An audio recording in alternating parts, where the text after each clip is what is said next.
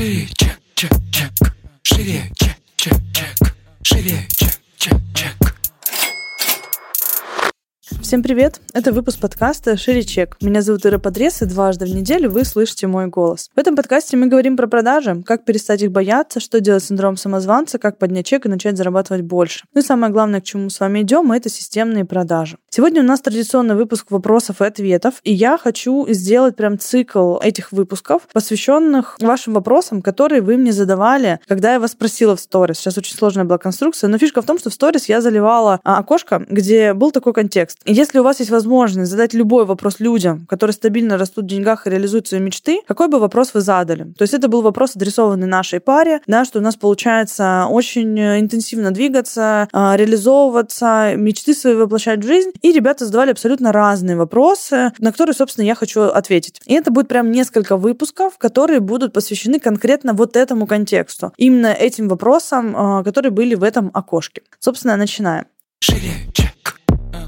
Вопрос один из э, частых, который задают мне, как вы стали экспертом? Вот я даже не знаю, знаете, как это, как ты стала э, человеком? Типа, да, я, блядь, родилась, делала что-то, вот, и вот я в итоге человек, типа, росла и выросла. Как я стала экспертом, я тоже, типа, училась, читала, э, практиковала, э, много продавала, еще раз практиковала, и вот я стала экспертом. То есть это какая-то такая штука, путь которой очень сложно описать. Ну, то есть это просто процесс, который ты проходишь, и он очень логичный, да, вы прокачиваете свои навыки, там, не знаю, изучаете новую теорию, применяете ее на практике, практике, смотрите, что из этого получается, и вот ваша экспертность как бы набирает обороты. Стать экспертом невозможно а там за три месяца или там за полгода. Я, я такая думаю, что вообще? Ну, то есть вы должны какой-то путь пройти. И вы изначально, когда вступаете на этот путь, вы можете не знать даже вообще, ну, куда вы дойдете, до какого формата экспертности, до какого уровня экспертности, но вы по нему идете. Поэтому э, стать экспертом можно только, когда вы начнете двигаться.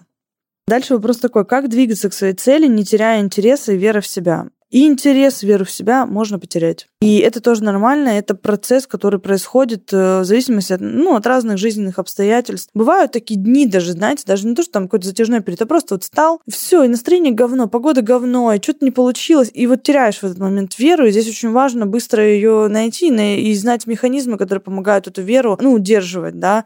Сказать, что у меня бывают, знаете, ситуации такие вот патовые, когда, блин, все вообще, вот все валится из рук, вот все не получается. И сказать, что я тотально реально теряю веру в себя. Не могу сказать, просто такие периоды бывают тяжелые. Вот надо научиться себя в эти периоды поддерживать, но вы все время ищете стопроцентного варианта. Как, как не терять стопроцентную мотивацию? Как не терять сто процентов интереса? Да и интерес теряется, и жизнь меняется, приоритеты меняются в жизни, ценности в жизни меняются, ситуации в жизни у вас разные. А интерес тоже такая штука. Вот сейчас, допустим, элементарный пример. Вот вы сначала были в интересе, в проекте, в работе, потом забеременели, родился ребенок. И весь интерес ушел туда, потому что он маленький, он такой классный. И вот он как-то там хлопает э, глазками, что-то делает, какие-то говорит свои первые слова. Какой тут интерес можно удерживать, да, постоянно? То есть у вас фокус внимания смещается в другое место. И, ну, ждать в этот момент от себя интереса тотального к работе тоже может быть не самое, там, как сказать, постижимое, да, но сохранять такой, типа, лайтовый интерес, но мне кажется, вы всегда его будете сохранять по итогу. А если у вас вообще тотальный интерес пропал, так, может быть, стоит сферу поменять и, ну,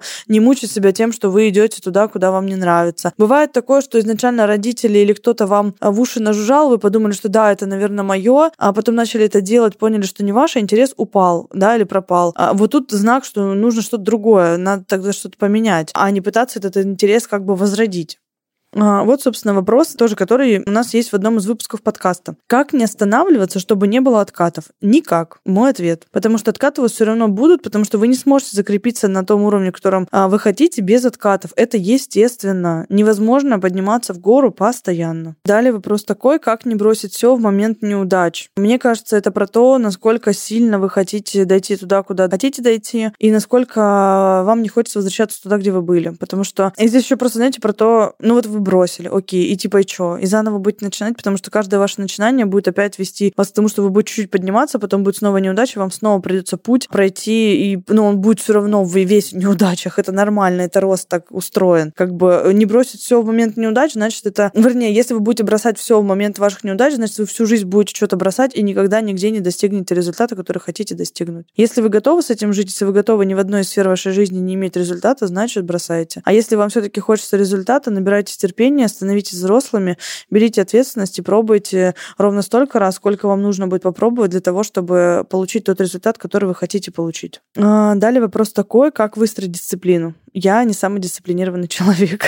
я не люблю эту историю. Много что в жизни делаю на отклике. Дисциплина у меня больше из э, спортивных каких-то историй шла, когда типа надо ходить в бассейн два раза в день, и я вот как бы туда хожу. Мне некомфортно в таком состоянии все время в дисциплине. Я просто знаю, что ну где-то надо прям, когда уже там мне сроки поджимают, обязательства я на себя взяла, а как бы по времени я не успеваю, я, конечно, беру себя в руки, прям типа так, Ир, давай. В таком, типа, знаете, приказном формате себя куда-то отправляю.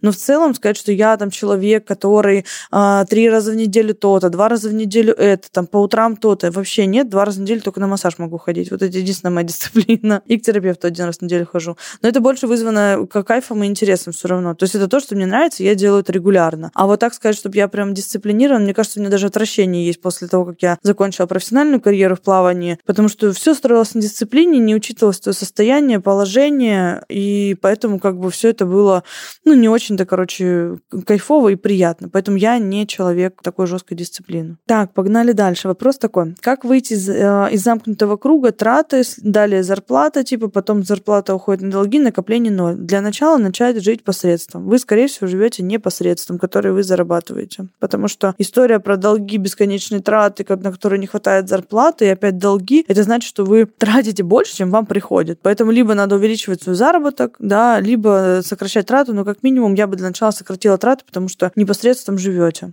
Так, далее вопрос такой. У меня в руках инструменты, я торможу, как справиться. Почему это происходит? Потому что, скорее всего, у вас в голове есть определенные страхи, которые мешают э, двигаться. Вот. Мы на практикуме фазах как раз э, эти моменты все и разбираем, потому что у очень многих э, инструментария достаточно, но что-то тормозит. Там, как обычно, как правило, вернее, э, причины ну, в голове.